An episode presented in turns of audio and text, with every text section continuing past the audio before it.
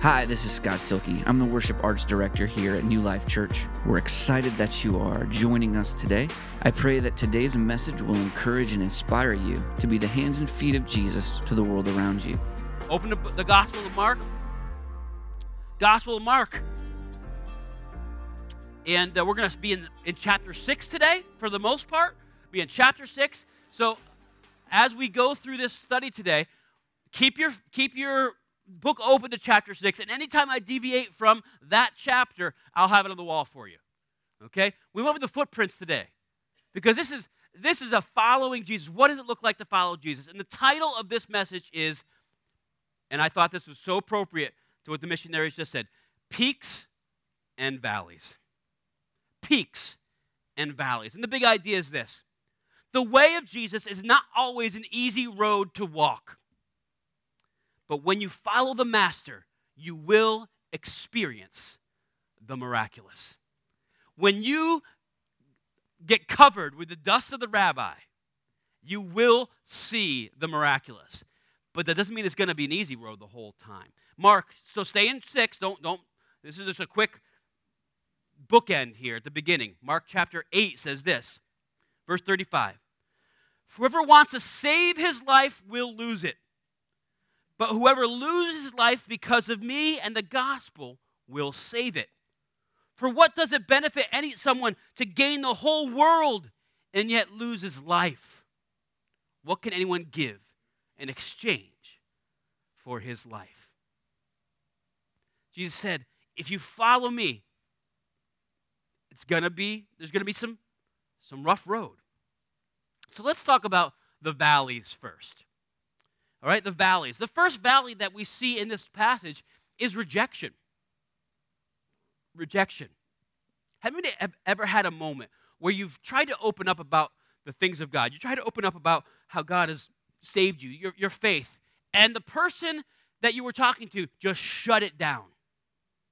Just re- I remember uh, stories from my parents when they first got saved.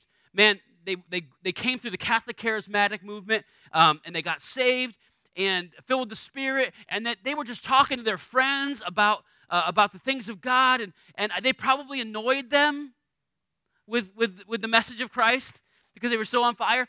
And, and some of their secular friends just started to die off. Not, they didn't die. It was not, they didn't actually die. They just they started like separating. They just they didn't want to hear it. They didn't want to be around my parents anymore. It was just a, there was something, there was a rejection to their new life this new kingdom that they were in. Okay? Well, if, if, ever, if that's ever happened to you, you're in good company. Verse, chapter, verse 1 of chapter 6. He left there and came to his hometown. This is Jesus. And his disciples followed him. When the Sabbath came, he began to teach in the synagogue. And many who heard him were astonished. Now, this is a common thing to be astonished at the words of Jesus. But this is a different kind of astonished. Okay, they're not like, whoa, he teaches like nobody would ever. This is what they're astonished with. Ready? This is what they said. Where did this man get these things? They said. What is this wisdom that he's been given to him? And how are these miracles performed by his hands? Isn't this the carpenter's boy? The son of Mary? And the brother of James and Joseph and Judas and Simon? And aren't his sisters here with us? What does that mean? It basically means aren't, aren't his sisters our wives? Haven't we, like, what the heck? So they were offended by him. Now, that word offended can be translated multiple ways. The word offended here means they were scandalized by Jesus. His words were so scandalous to them because they're like, who do, who basically they're saying this, who does this guy think he is? We know him. We know his mom. We married his sisters. This is, who is this guy? And they were offended, scandalized by him. And Jesus said to them, A prophet is not without honor except in his hometown among his relatives and his household. Now, what is the byproduct of being offended by the words of Jesus. Verse 5. He was not able to do a miracle there. What? Jesus was not able to do a miracle? That's weird. Doesn't that you think Jesus could just do anything he wants? But remember last week's story about the woman who touched the fringe of his garment. What did he say to her? He said, Daughter, your faith has made you whole. It was her faith in who Jesus was. Instead of being offended by him, she embraced who he was. Now, I know what it feels like to be a prophet without honor in his hometown. I grew up in a, a, a Northwest Connecticut, and I grew up, I went, Mom, what, what was I, a year old when we started going to that church? A year old when we started going to the church. I went, they had a Christian school there. I went school through all the years, you know, maybe one year, twice. Um, no comment. Uh, I, I, was there a long time. And uh, then I went that way to college, and then immediately they hired me back as the children's pastor, and then I became the children's pastor and the youth pastor. And then I became the children's pastor, the youth pastor, and the worship leader, and the choir director, and the uh, athletic director, and the coach of two. Uh, it was a lot. And they supposedly were grooming me for the lead pastor's position. But year after year, it just didn't happen. And I think I think I figured it out at the end of it. They had a hard time seeing me as the authority. They just saw me as little Davy, the one who was in the principal's office way too many times.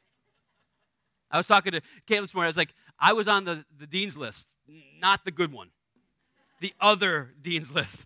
Uh, Lisa was on the other, the good dean's list. I was on the, yeah. Um, that's why we, we met so well, the yin and the yang.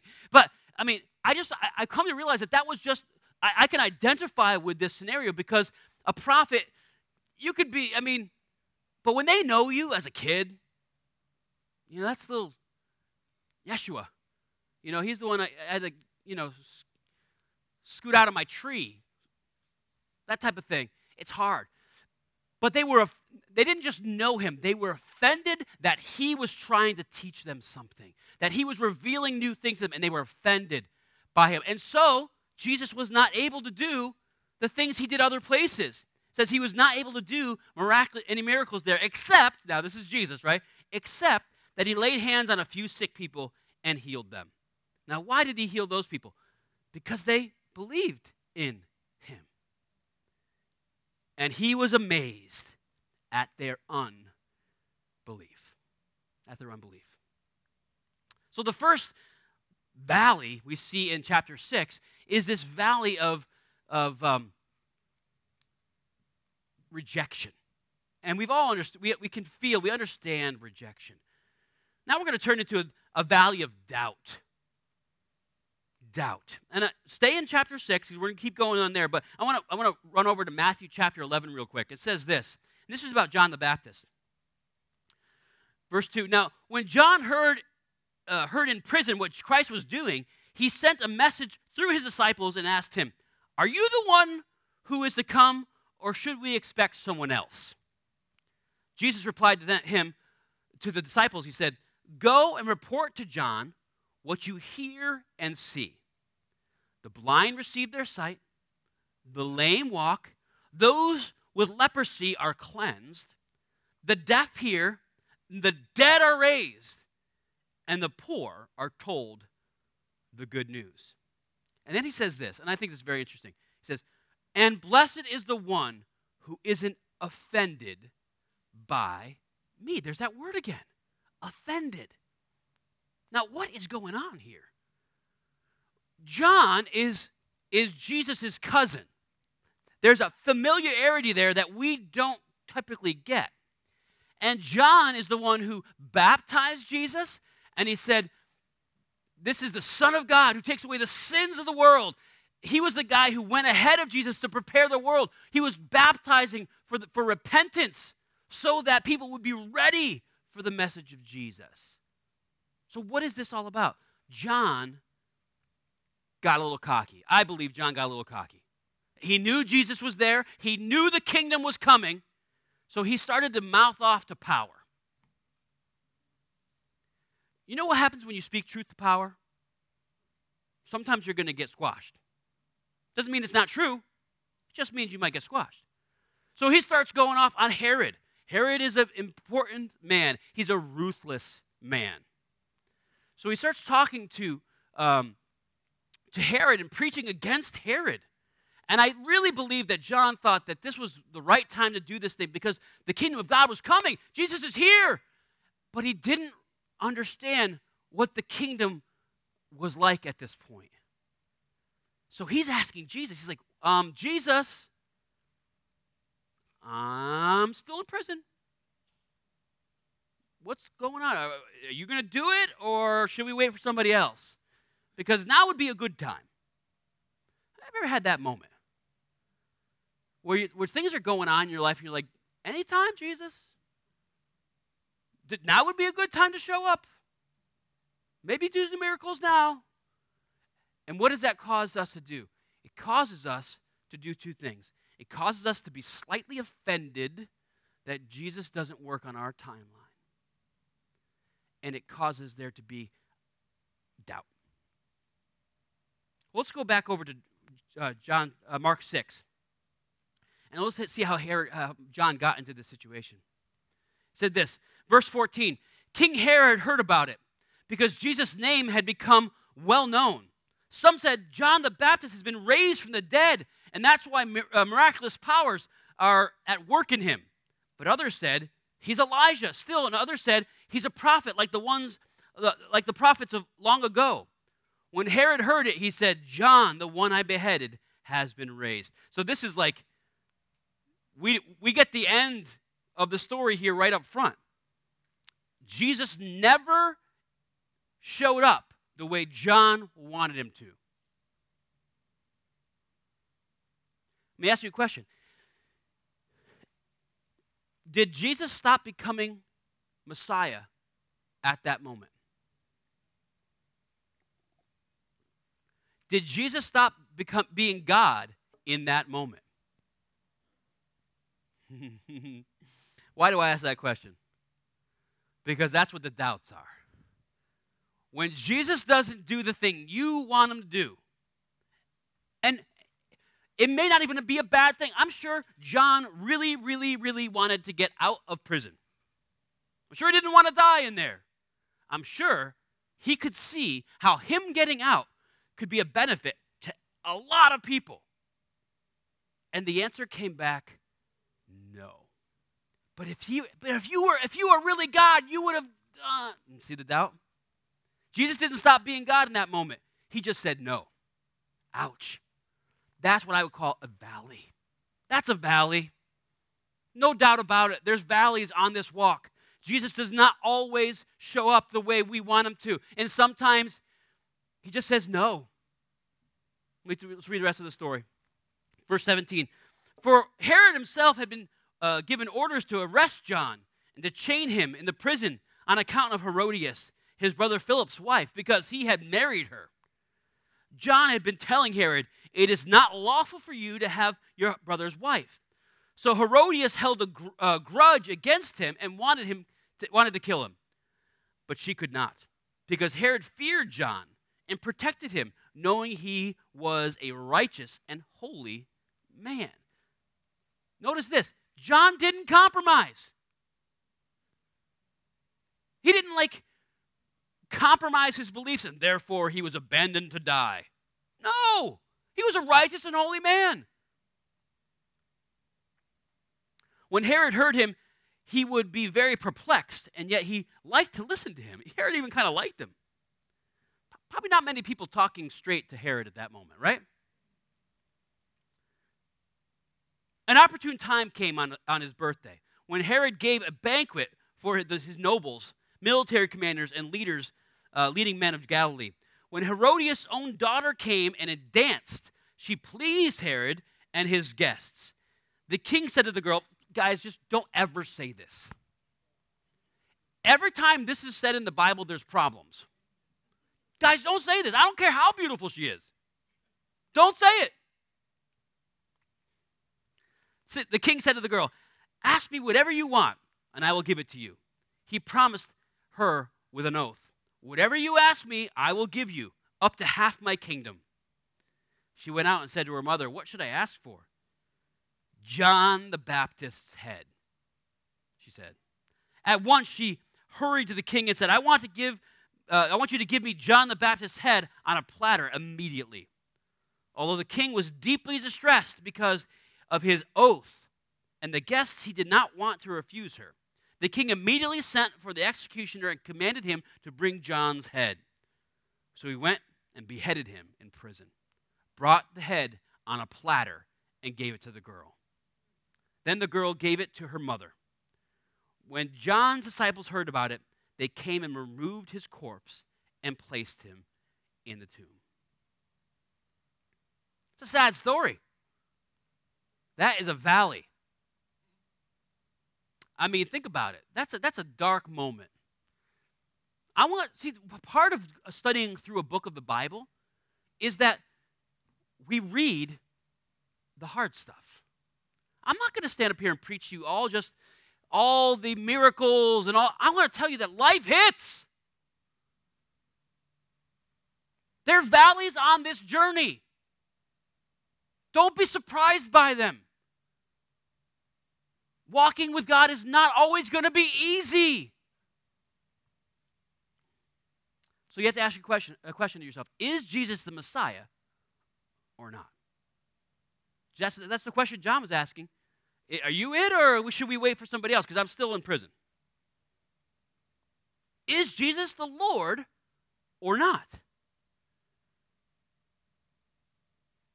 His being the Lord doesn't depend on how you feel that day. His being the Lord doesn't even depend on you following Him. Him being the Lord doesn't depend on if you even like Him. He's still the Lord. You can either follow him or you can reject him. Those are your choices. But you don't change who he is by the way you feel or by the circumstances that you're in. That's a hard statement, but it is what it is. So is he the Lord when he does things the way he wants to? Or is he only the Lord when he does things the way you want him to? When he shows up when you think he should, saves you from the trial you're going through? Or is he the Lord because he is, period? Good question to ask. I think it's very easy, and I, I, I've struggled with this even myself. It's easy for us to get into a transactional relationship with Christ. Well, uh, I've served you, and I will serve you if you do dot, dot, dot. But if you don't, then I'm not going to serve you. Oh, okay. Who, let me just ask you, who is that hurting? Is he Lord? So when you say, if you if you do it my way, I'll serve you, but if you don't do it my way, I'm not going to serve you. Who is that hurting? It's not hurting God.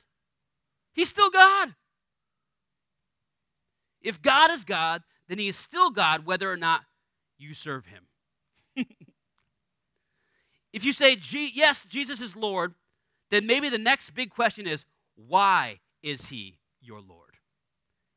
Because many of us, many of us are believers in this room today, and we would say, yeah, Jesus is Lord. Let me ask you, why? Why is he Lord? Why are you saying that? Do you serve him for what he can do for you? Do you serve him for his stuff? Do you serve him for wealth? Do you serve him for prosperity? Do you serve him because he's the ticket to heaven? And I don't like all this church stuff and this rule stuff, but I, I definitely want to get to heaven. So it's worth it. Why do you serve him? Why is he Lord to you?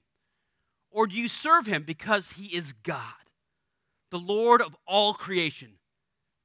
He just is It's a good question. We all, as believers, need to ask that question from time to time because as, as we walk with the Lord, we often drift in our understanding, and it's okay, it's part of it. You know, we get comfortable. We get comfortable with Jesus. And then when we get to that level of comfort, just like when he was in his hometown, there's a level of offense that comes when he doesn't do things we think he should. Because we're just so comfortable with him. So it's very healthy for us as believers every once in a while to say, Why am I saying these words? Jesus is Lord. What are my motives? Are they pure or are they transactional? Now, I want to say this because this is very important. I mean, it's very heavy. I know this. We put the valleys first. We're going to get to the peaks, don't worry. But this is not to say that there are not some amazing benefits of being a follower of Christ. But the benefits cannot be the Lord. Do you understand me? The benefits cannot be the Lord.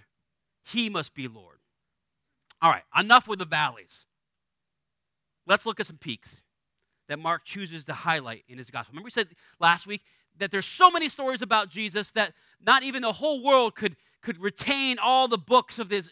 So Mark is choosing certain stories. These valleys he's talking about, let's get some peaks. Uh, Mark chapter 6. This is a great story. Verse 34. Now, when Jesus went ashore, he saw a large crowd and had compassion on them because they were like sheep without a shepherd. Then he began to teach them many things. When it grew late, his disciples approached him and said, This place is uh, deserted and it is already late. Send them away so they can go into the surrounding countryside and villages to buy themselves something to eat. I love this. He doesn't even like address the issue, he doesn't even address the problem. He just says, You give them something to eat. Can you picture this? Now, we learn later there's like 5,000 plus people here. And they're like, Jesus, these people are starving. You got you got to stop teaching. And he's like, I don't want to stop teaching. You, you give them something to eat. Even if we pulled all of our stuff together, it would have been nearly enough, right? This is a, this is a crazy statement. And then he asked them, How many loaves do you have? Go and see. When they found out, they said, Five loaves and two fish. Then he instructed them to have all the people sit down in groups of uh, on the green grass. So they sat down in groups of hundreds and fifties. He took the five loaves and the two fish and looked up to heaven. He blessed and broke the loaves. He kept giving them to his disciples to set before the people. He also divided the two fish among them all. Everyone ate and was satisfied. That word satisfied. If you had a Bible, underline that word satisfied. They were satisfied. This word, uh, translated satisfied, uh, holds a connotation of the fact that they were they were full to like full. They weren't just like they, uh, I'm not hungry anymore. They were stuffed. They were sated. They were sated. They had they, they had all the food that they needed. It's just abundant. It's a word of abundance. They were satisfied. They went from being starving to being satisfied because of a miracle of God. And the disciples, yeah, walking with Jesus is very difficult sometimes.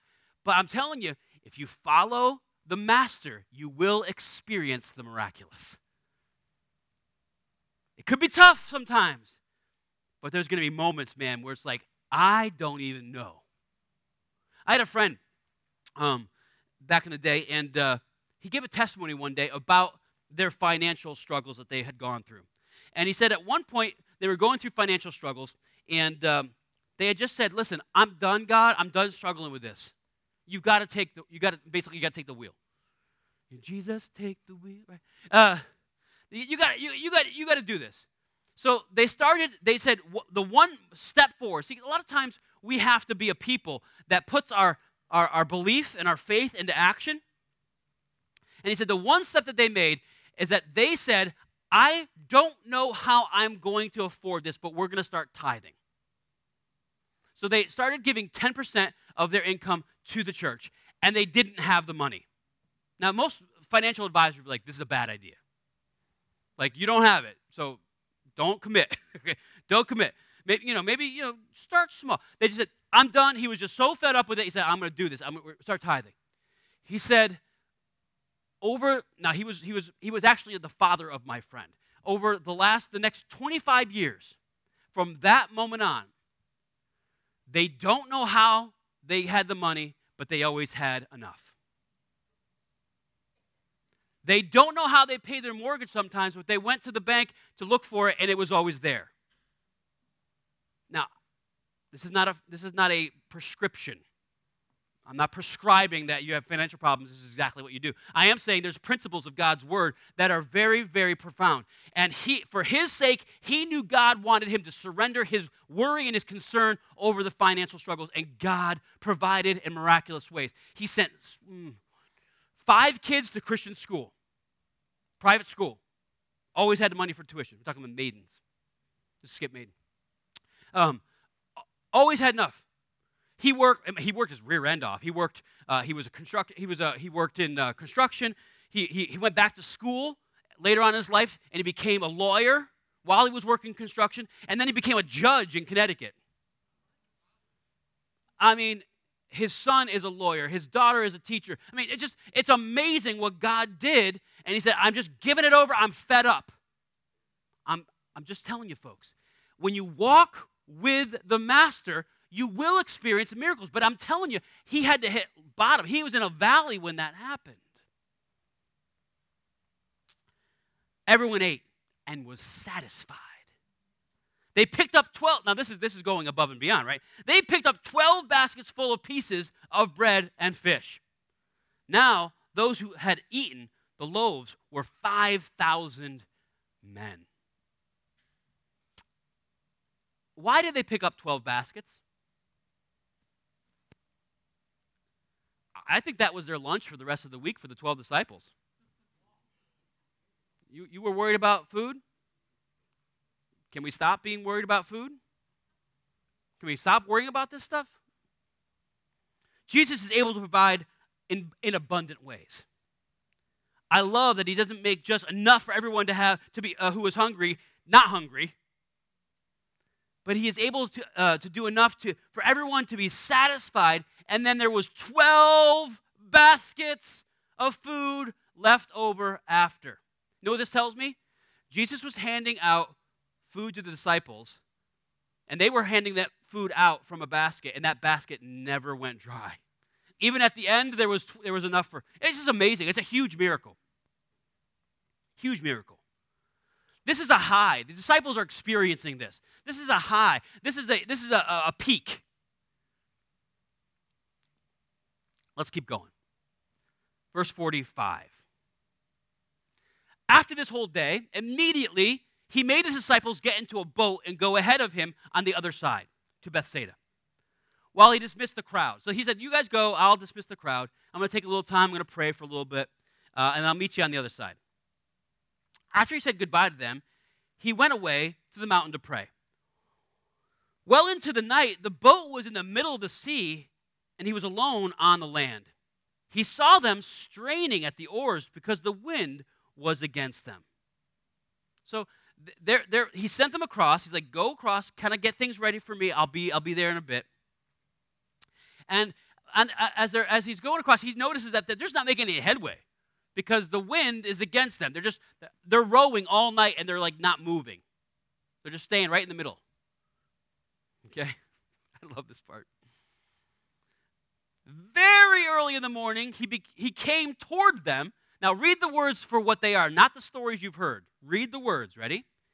Very early in the morning, he came toward them walking on the sea and wanted to pass by them.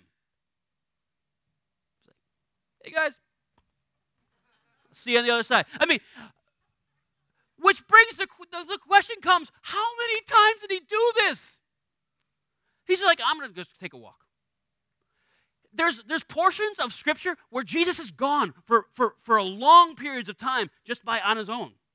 He's just out in the wilderness, just, you know, strolling on the water for, I don't know. I mean, I wish there was like a storybook of the time where people were like, yeah, I saw somebody on the water too. I didn't know what that was all about. But they, he's just, he's going to walk by. He's going to walk by them. It's like, hey guys, see you on the other side. But they get freaked out and you would too. You would too.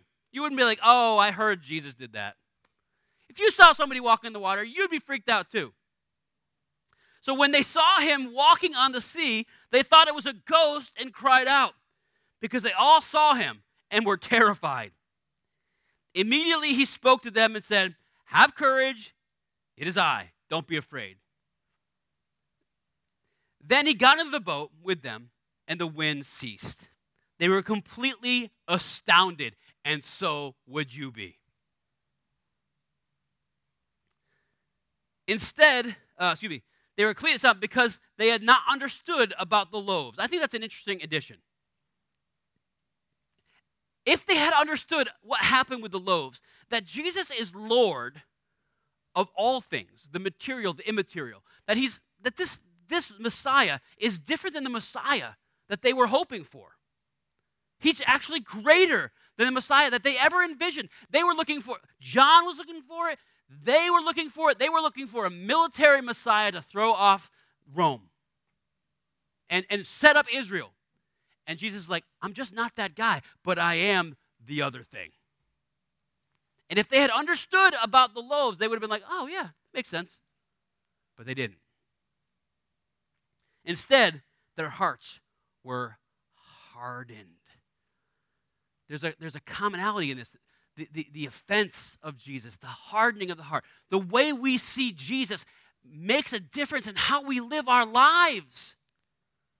It makes a difference in how we experience the, the, the, the peaks, and it makes a difference in how we experience the valleys. Our understanding of who Jesus is will inform our emotional state, our understanding of reality, it's a big deal. Now, I apologize. I encourage you to read it, but I want to move past chapter 7 and go right into chapter 8. But I encourage you on your own, read chapter 7. It's very good. It's not like this is a bad, you know, we don't read that part of Scripture. No, it's very good. But this, this, this portion of Scripture kind of plays into what we're talking about the, the peaks and the valleys. Remember what people said about, about Jesus to Herod? Remember that? What did they say to Herod? They said, Some think it's John the Baptist raised from the dead. Other people think it's Elijah. Some people think it's a prophet of old. Here we go. John, uh, Mark chapter 8, verse 27. Then Peter went out with his disciples to the village of Caesarea Philippi. And the road he asked the disciples, as Jesus asked his disciples, Who do people say that I am? And they answered the same way that people talked to John. They said, they answered him, John the Baptist. Others, Elisha. Still others, one of the prophets. This means that there's a commonality to what people were saying about Jesus. This is who they were expecting him to be. Some thought he was John the Baptist, reborn, uh, uh, uh reincarnated, brought back to life. Some people thought they were, he was Elisha, come back from the dead. Other people thought he was one of the prophets. This is what the whole nation is saying about Jesus. And it's very complimentary, actually. But Jesus said this, but you, he asked them, who do you say that I am? Peter answered him, You are the Christ. Now, that word Christ doesn't hold the same weight for us as it did for them. You know, Jesus Christ, Christ is not like his last name, like David Sangster, okay? Christ is a, is a title in, in Matthew 16, it kind of gives you a better understanding. He says this uh, the same story. Jesus answered him, Blessed are you, Simon Bar Jonah, for flesh and blood did not reveal this to you, but my Father who is in heaven. What did he reveal? In, in, in, in Matthew, he says this You are the Christ, the Son of the living God. So he's saying, You are the Messiah. You are God's Son. And Jesus says, Blessed are you. God has revealed this directly to your brain. How many of you think that would be a peak? Would you like that? That's a peak. If Jesus said to you, You got it, man. And then later on, he goes on to say, you know, on this truth, on this rock, this identity of who I am as the Messiah, the Son of the living God, on this rock, I will build my church, and the gates of hell will not prevail against it big deal. That's a, that's a peak. I wish I got that when I was in my, in my office, some, you know, most weeks. You know, God just say, David, you got it, man. That's right from God. I hope that's the truth, but he got it right from Jesus' mouth. Interestingly enough, in chapter, in verse 3, he says, he strictly warned them not to tell them about it. So don't tell anybody. Remember we talked about last week? Because that would that would increase the timeline. That would shorten the timeline of his ministry. Now, jump down to verse 31. It says this Then he began to teach them that it was necessary for the Son of Man to su- uh, suffer many things and be rejected by the elders. Wait a minute. This is Christ, the Son of the living God. That's a peak. That's who he is. And then he talks and preaches about a valley that this Son of God is going to be rejected and, and murdered. That's a valley. If Jesus had peaks and valleys in his ministry, why do you think we wouldn't? Why do we get this idea that following Jesus is going to be a tiptoe through the tulips? We shouldn't. If we read the word for what it is, it sh- we shouldn't. Because he says, they're gonna, uh, I'm going to be rejected by the elders, the chief priests, and the scribes, be killed, and rise on the third day. That's a, that's a peak. He spoke openly about this. Now, this is where I want to get to. In one breath, Jesus says to Peter, Peter, flesh and blood did not reveal this to you, but my Father in heaven. You are speaking the oracles of God. And then we get this. He spoke only, but Peter took him aside and began to rebuke him. But turning around and looking at his disciples, he rebuked Peter and said, Get behind me, Satan. V- valley. Valley. Right? I mean, this is this, these verses are connected. If you look in your Bible, they're connected. One time he's saying, "You got it. You're the or- you're speaking the oracles of God," and next he's like, "Yeah, you're Satan. Get behind me." That's our walk. The only thing that's gonna gonna save us, the only tether to reality that's gonna save us, is walking with the Master. We're gonna have peaks. We're gonna have valleys, but as long as we're with Him, we're gonna get through it. Jesus didn't say, Get behind me, Satan, and Peter, I don't want to ever see you again. He just spoke truth to him. And that's going to happen to us. Our experiences on this walk with God are going to be peaks, and then there's going to be some valleys. Our understanding of who Jesus is is going to have peaks, and it's going to have valleys. The, the, the consistent thing there is that we walk with the Master. The way of Christ is a way of peaks and valleys. Jesus experienced them. One day he's healing everyone and is loved by the masses. The next day he's unable to do many miracles at all in his hometown, and they rejected him. Peaks and valleys. One day he's literally walking on water. Another, he's being accused by the chief priests of blasphemy. Peaks and valleys if Jesus is uh, walk a path of highs and lows, it would stand to reason that those who follow him would walk a similar path. One day, Peter is professing the truth about Jesus straight from the mouth of God and is praised for it. In the very next passage, he's the mouthpiece of Satan and is rebuked. Now, I want to get back to where we started, and I promise I won't go much longer. Verse 34 of chapter 8. Calling the crowd along with his disciples, he said to them, If anyone wants to follow me, let him deny himself, take up his cross, and follow me. Forever who wants to save his life will lose it, but whoever loses his life because of me and the gospel will save it. For what does it benefit someone to gain the whole world and yet forfeit his soul? What can anyone give in exchange for his soul? Now, remember what, remember what we said earlier?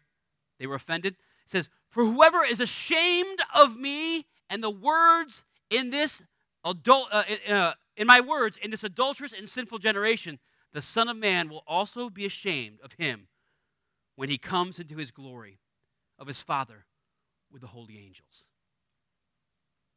Are you offended by Jesus because he doesn't do things the way, because you're maybe walking through a valley? Don't be ashamed of him. He's still Lord.